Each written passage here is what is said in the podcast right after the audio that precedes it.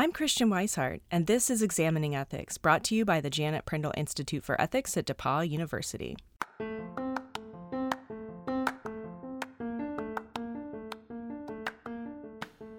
Civil disobedience is an inherently tricky moral issue. It involves intentionally breaking laws and purposefully upsetting norms. My guest today, Candice Delmas, professor of philosophy and political science at Northeastern University, is on the show to help us understand civil disobedience and its potential value to society. It is very important to see all the potential it has to bring about more justice, to bring about more democratic legitimacy. Often, civil disobedience is used in order to bring to the fore an issue that has been neglected or voices that have not been heard so it can enhance not just you know legitimacy in general but public deliberation in concrete ways. Stay tuned for our conversation about civil disobedience on today's episode of examining ethics. I wish i was different but i'm an uptight rule follower at heart and always have been. Intellectually i see the value in civil disobedience and i champion acts of lawbreaking that promote social justice but there's always a seven year old straight A teacher's pet inside my brain that gets really uncomfortable about breaking rules, let alone laws. That's part of why I was so glad to speak with the philosopher Candice Delmas, whose work on civil and uncivil disobedience explores the value of disobedience to society and challenged me to really question my fidelity to rules and legal codes. So so yeah, you you write a lot about civil disobedience. What is civil disobedience? It depends on who you ask, okay? But I think that there is a common public conception of civil disobedience that sees it as a public, open, nonviolent, conscientious breach of law designed to persuade the majority of fellow citizens of the need for reform. Could you provide an example for the listeners that we might not have heard of?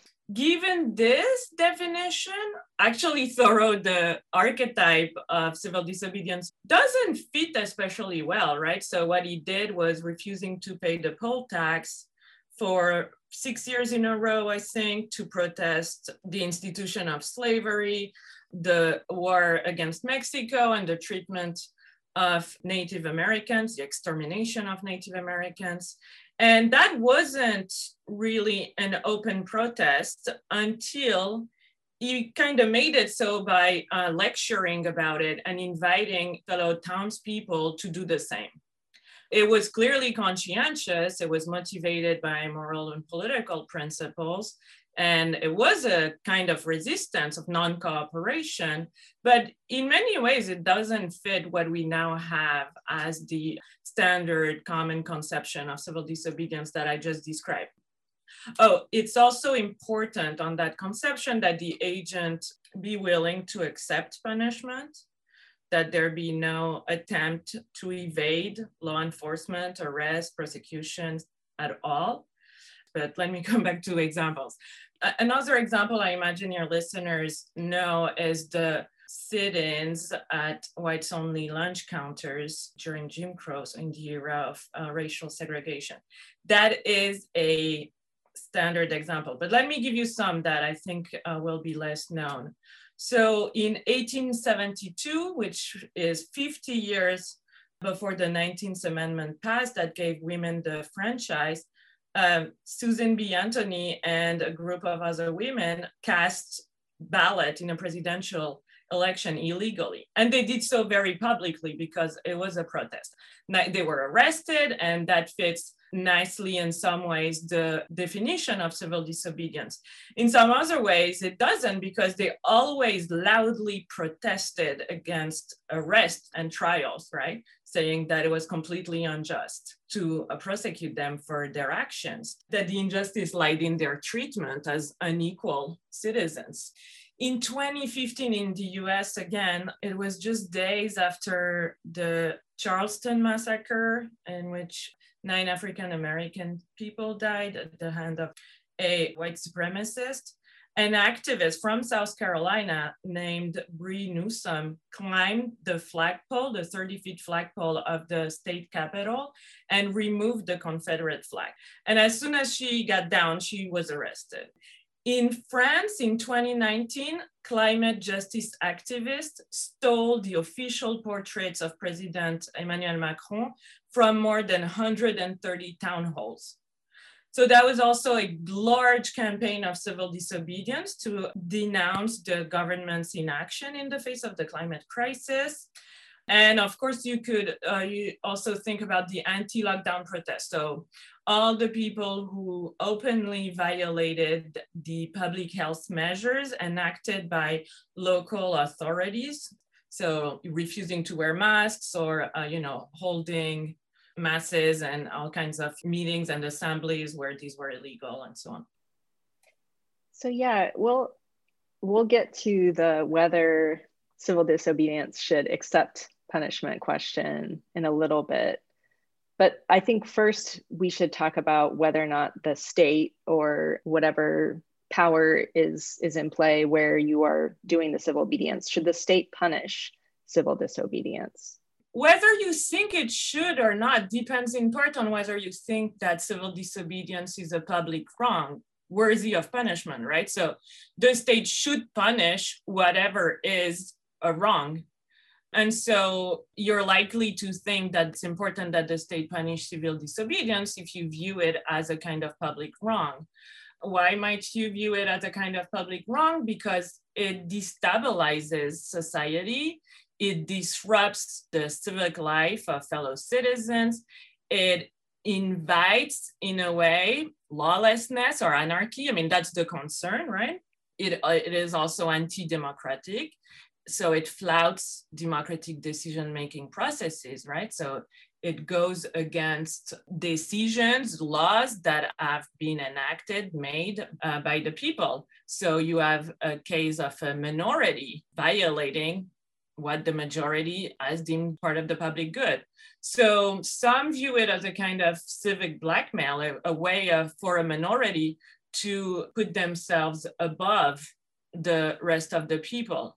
So that would be, these would be the grounds for thinking that the state should punish civil disobedience.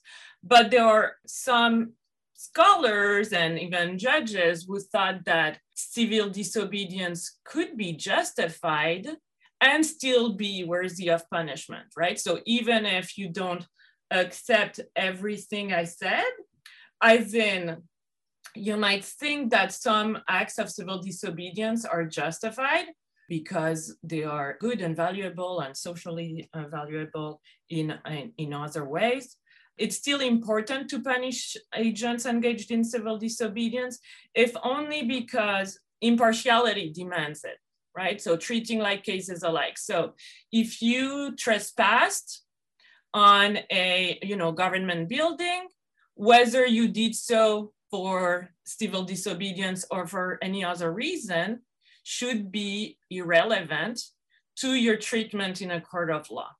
So some think that it's really the you know the impartiality demands the uniform application of legal prohibitions. And so that doesn't mean that you're against any form of civil disobedience but from the standpoint of the legal system you do really need to punish. And it's in part a deterrent right? So what you don't want is a proliferation of acts of civil disobedience, some undertaken lightly or for frivolous purposes, that would uh, kind of overwhelm the system. It could also lead to escalations of lawlessness, right? So civil becoming uncivil disobedience. In your work, you've used a phrase called fidelity to law. Could you tell us what that means and what it has to do with civil disobedience? The phrase is um, not, from me, it's John Rawls uses it in a theory of justice to contradistinguish civil disobedience from criminal and revolutionary activity. People who engage in civil disobedience, he says, operate at the boundary of fidelity to law. And that means that they have a general respect for the regime, for the state, for the legal system. They show it by their willingness to accept the legal consequences of their action. And they are committed to the rule of law, basically. That makes their activity importantly distinct from that of people engaged in crime and from revolutionary actors. Neither cares about the rule of law or endorsing the legal system and, and the state and showing that mm-hmm. fidelity to law. That fidelity to law is produced by adherence to the norms of civility. That's the idea. That's really what makes civil disobedience special. So it's a, it's a principled law breaking that is unique in that it is a kind of protest that, although it resorts to extra institutional, illegal avenues, as a kind of place in society, especially in liberal democratic society, because of this civility and this underlying commitment to law that it expresses. So it kind of I mean, it explains why civil disobedience is not a contradiction in terms, if you want, when you think back about the arguments in favor of punishing civil disobedience, right? All the ways in which that makes it a destabilizing force, a counter majoritarian force, this conformity to civility, to the publicity, non-violence, non-evasion, and even on some accounts, you know, respectability and decorum of the action shows the agent's just sincere commitment to the rule of law. And so that is what makes it special. You're, yeah, you're helping me understand the difference between the revolutionary and the civil disobedient too, because I think a lot of times I get them mixed up, maybe because they both have similar aims, right? Like a, um, a revolutionary in the 60s might have similar aims to a civil rights activist, but they're the level of disobedience makes them different or the intention makes them different or both? Yeah, it's actually a difficult question. So uh, if you look at the question of fidelity to law, revolutionary actors do regularly use civil disobedience. Mahatma Gandhi did. You just suggested that Black nationalists and leaders of the civil and, and activists in the civil rights movement shared something like a revolutionary goal if you think that overthrowing uh, racism and achieving racial justice is a revolutionary goal. In you know post ussr a lot of states a lot of populations used civil disobedience and nonviolence in order to overthrow Soviet regimes. Decolonization movements use mm-hmm. them. Is fidelity to law one present there and two important? And on the one hand, you might think that in those so maximal civil resistance campaigns that do make civil disobedience central to their strategy, that there is a kind of commitment to democratic order and that you might call fidelity to law. But it also seems not exactly what Rawls was talking about uh, when it comes to those the reformist aims of civil disobedience as commonly understood, where no, the point is that your willingness to accept the legal consequences of your action shows that you are respecting this legal system. That's clearly not what revolutionary agents are up to, right? They do not respect that legal system. They just want a different one. So, sure, they respect the law. They want a different rule of law, not this one, right? So, to the extent that re- revolutionary groups often use civil disobedience, that civil disobedience can be used for revolutionary purposes, it really makes the distinction difficult to draw in a clear cut fashion. And it also, in some ways, challenges, right, this idea of civility as the, the idea that the point of civility is to demonstrate fidelity to law. Well, yeah, given given what you just said, should those undertaking civil disobedience accept punishment? one reason to think they should is this they will thereby express their sincerity, their seriousness, the depth of their commitments, and their respect for the rule of law. To the extent that they can do that, they might think that there are good tactical reasons for them to do that. And so a lot of the nonviolent activists in the civil rights movement who were accepting arrest and punishment were doing so for tactical purposes, as in the fill in the jails campaign, right? To kind of overwhelm the system and also bring publicity, right? Draw media and public attention to the cause. So this non-evasion serves to diffuse the fears that others might have about the destabilizing potential of civil disobedience. And that could be a good thing. There are other reasons to think, you know, why should you accept punishment? Since you might, in doing so, demonstrate something like an endorsement of the system that you have no reason to show because that system is not worthy of your endorsement, let's say. And that's the argument of the suffragettes. And that's the argument of some, you know, anti-war activists even.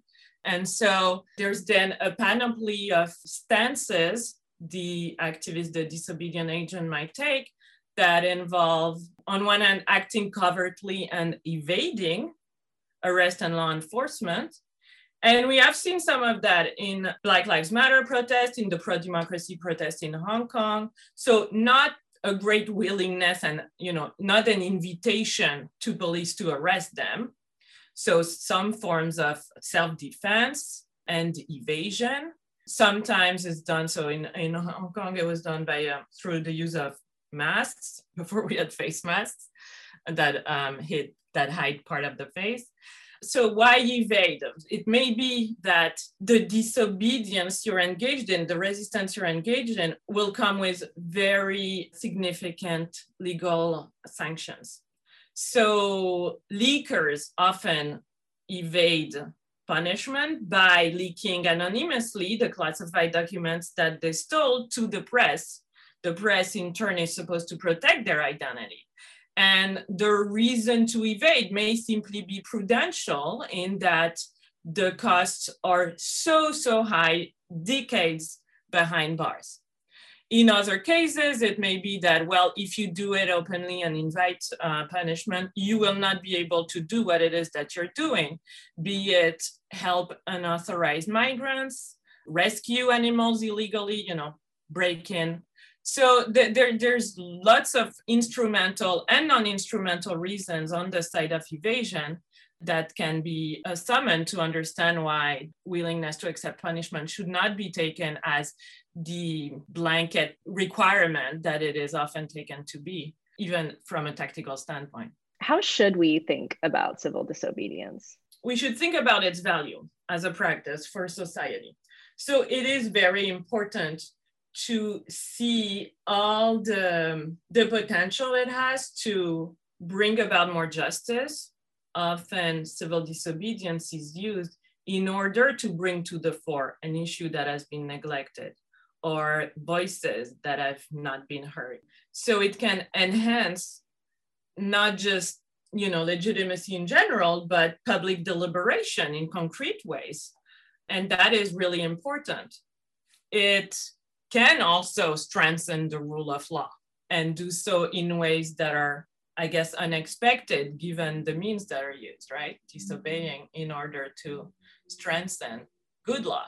It is very important to think about the value of civil disobedience. But what I think is very important is so two things. One is to better understand the history of uh, the practice of civil disobedience. I think that there's um, a lot of misunderstandings and unfair demands and assumptions and expectations made on activists that comes from a kind of romantic, sanitized, and basically inaccurate rendering of the history of the civil rights movement. So the ubiquitous calls for civility are supposedly grounded in a history, the history of the civil rights movement, that does not represent that history well, in fact. And it is used in the present to prejudice the public against progressive social justice movements. And I think that's a problem. And intertwined with this idea of the importance of uh, better understanding the history and the historical background is, I guess, an invitation to a a kind of critical approach to the public discourse around civil disobedience. I just mentioned these calls for civility. I think that they often mask the relations of power, of subordination and domination that structure society and that often motivate activists. And so being able to, you know, be attuned to the complex moral, social, political reality of the situation is important and to pick apart the kinds of knee-jerk reactions that you have in the media and sometimes in academia to, to civil disobedience, the demands made on activists, and so on. I think that that is important. I also think we should think beyond civil disobedience to all kinds of other techniques of resistance. And we should be open to the justification of these potentially non-civil techniques and not presume that anything that does not meet the criteria of civility is thereby unacceptable in a, a liberal democratic society or any other society, of course. You know, if I'm an activist, how airtight does my argument need to be, or how pristine does my idea that I want to get across have to be before thinking about engaging in civil disobedience? Often, certainty does not track does not track the reality of the you know uh, the truth value of the statements we're committed to but it is important uh, and often again as a matter of fact activists are extremely committed and you know at the end of this commitment, you have willingness to resort to violence and to uh, harm other persons in pursuit of what one take to be just and true and right. And so, I mean, I, I, guess I'm not here to tell you exactly what steps you ought to take, right? Before turning to disobedient protest. The expected thing would be well you should be informed and you should try your best to self-scrutinize. So self-critique and introspect and make sure that you are doing the right thing as you set out to to protest something and to break the law. I also think that obedience itself obedience to law itself should elicit questions right? So just because something is legal doesn't mean that it's the right thing to do. So maybe we should also be thinking long and hard about all the things we do without thinking and we, you know when we uh, obey the laws. I noticed that a lot of your writing on civil disobedience has been published in the last five or six years. And if you've lived through the last five or six years you'll know that you know listeners will know that we've seen a lot of civil disobedience and protests particularly in the united states so, how have your ideas on the ethics of civil disobedience perhaps changed or shifted or expanded over the course of this time period? Some of the things that I have barely written on, but that I find really important is the increasingly transnational and global nature of protests. Black Lives Matter actually is now one of them, and it wasn't in 2014, 2015 as part of the climate justice movement is also the real substantial involvement of youth. And I think that that's also a really interesting feature of this, these more recent forms of protest. So through school walkouts and you know mass demonstrations to demand governments take action to combat the climate crisis. There's much migrant resistance and migrant protests in refugee camps or through unauthorized border crossing or you know violating um, national international transnational laws in part to protest or resist uh, against immigration restrictions. So the figure of youth and the of the refugee really invites us to expand what we think as civil disobedience because the person we usually imagine to be engaged in civil disobedience is an equal citizen. And that isn't quite the case there. And I will add, you, you mentioned the last year, and you, probably have in mind Black Lives Matter, but the right wing disobedience also beckons our attention. There has been more lately than ever before, right wing. So there's always been right wing opposition, of course, and violations of law and in the form of you know racist violence or local disobedience to federal statutes as uh, under racial segregation. But lately we see a kind of mass less massive than on the left but a kind of mass disobedience that looks civil in all kinds of ways democratic theorists tend to conceptualize civil disobedience in ways that make it an exercise of political agency, democratic sovereignty that is just really intertwined with ideas about democratic deliberation and people's sovereignty in ways that just make it almost ipso facto, so automatically a good thing. And right wing disobedience, in I think, requires a different lens than the deliberative and even radical and Republican democratic theorists have offered to think about what it is that they're doing because they are, in a way, safeguarding forms of domination and not challenging them. And so you know there's a lot of violation of anti-discrimination statutes and so on so they're not pushing for equality and and more democracy they're pushing for less democracy and, and less equality. And that is interesting. and so, in some ways, the past two decades of uh, philosophical and theoretical thinking about civil disobedience has not really given us the tools to, to tackle that. Yeah, I wish we had another hour to talk about the right wing disobedience. Maybe you can come on for a part two. so yeah, why why do you care about about this issue? I care because I care as a human being and as a citizen. I think that resisting injustice is part of our political responsibility. And activists themselves call on us. They, they, they evoke a political and moral duty to join in the fight, to resist injustice, to emancipate, achieve liberation. And we need to heed their calls and I, I, say that in part because this is not really how philosophers have been thinking about civil disobedience. The question all along has been how can we justify that law breaking, right? And this is not what activists are interested in. And in fact, civil disobedience is really just the tip of the iceberg. It's one of the tools of the activist among many other tools. And there is very little philosophical thinking about activism, about organizing, and that is really central to movements, much more so than the occasional civil disobedience campaigns they might organize.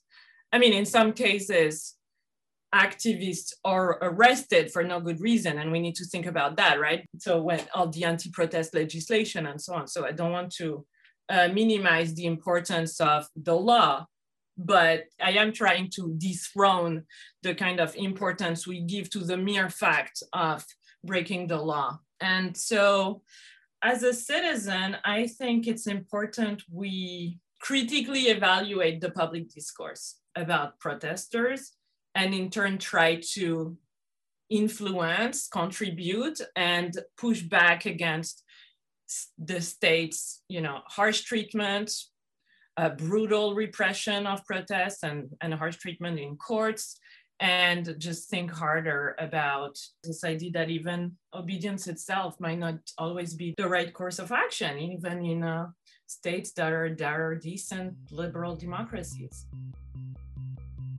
If you want to know more about our guests' other work, check out our show notes page at examiningethics.org. Examining Ethics is hosted by the Janet Prindle Institute for Ethics at DePauw University. Christiane Wisehart wrote and produced the show. Our logo was created by Evie Brocious. Weird background hum by all the cicadas in my backyard. Our music is by Blue Dot Sessions and can be found online at sessions.blue. Examining Ethics is made possible by the generous support of DePauw alumni, friends of the Prindle Institute, and you, the listeners. Thank you for your support. The views expressed here are the opinions of the individual speakers alone. They do not represent the position of DePauw University or the Prindle Institute for Ethics.